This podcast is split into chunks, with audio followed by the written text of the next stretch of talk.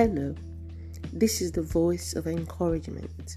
Wherever you are, whatever you're doing, whatever time of the day it is, it is a time when we hear what God is saying to us. Today, we're going to be looking at the title Divine Counsel.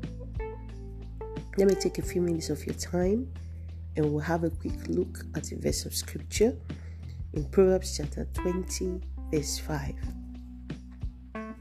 It says, Counsel in a person's heart is like deep water, but an understanding person draws it out. This is from the New English Translation. I just want to thank God because God never leaves us without direction. Today we're talking about divine counsel.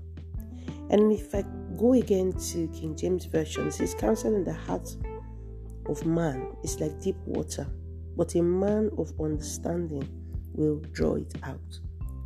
So when we talk about counsel or divine counsel, it is, in other words, a direction, it is a guide, instruction on how to go about life and life's issues. Every now and then, we make decisions. We have to choose or decide on which way to go because life is a journey. And we know that with God, we never get it wrong. There is the peace we enjoy when we get divine direction, divine guidance on what to do because we know that things will surely go excellently well.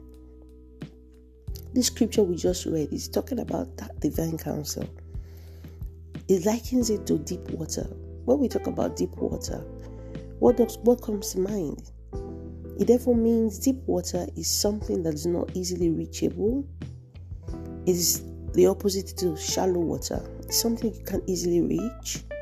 But it says counsel in the heart of a man. That tells us that there is counsel in your heart. God keeps sending guidance. God keeps sending counsel. He keeps sending His word by the Spirit. He said, I'm the one who teaches you to profit, the one who leads you in the way that you should go. So every now and then, He sends counsel. But the question is, do we recognize it?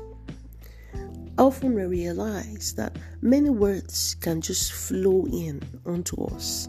Sometimes this counsel can come from places you least expect.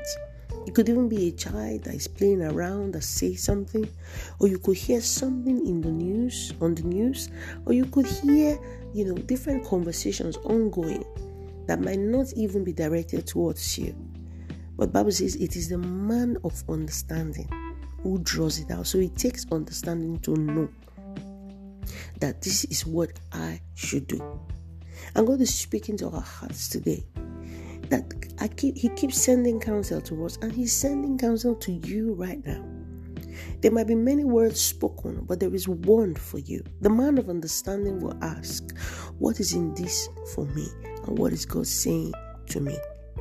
A lot of times we respond based on our emotions. Sometimes we get upset when we hear some things that have been spoken, you know, might be directly to us or indirectly. You take it personal. God's word is coming to you today. A man of understanding will sift, a man of understanding will filter and say, What is the counsel of God to me? What should I do?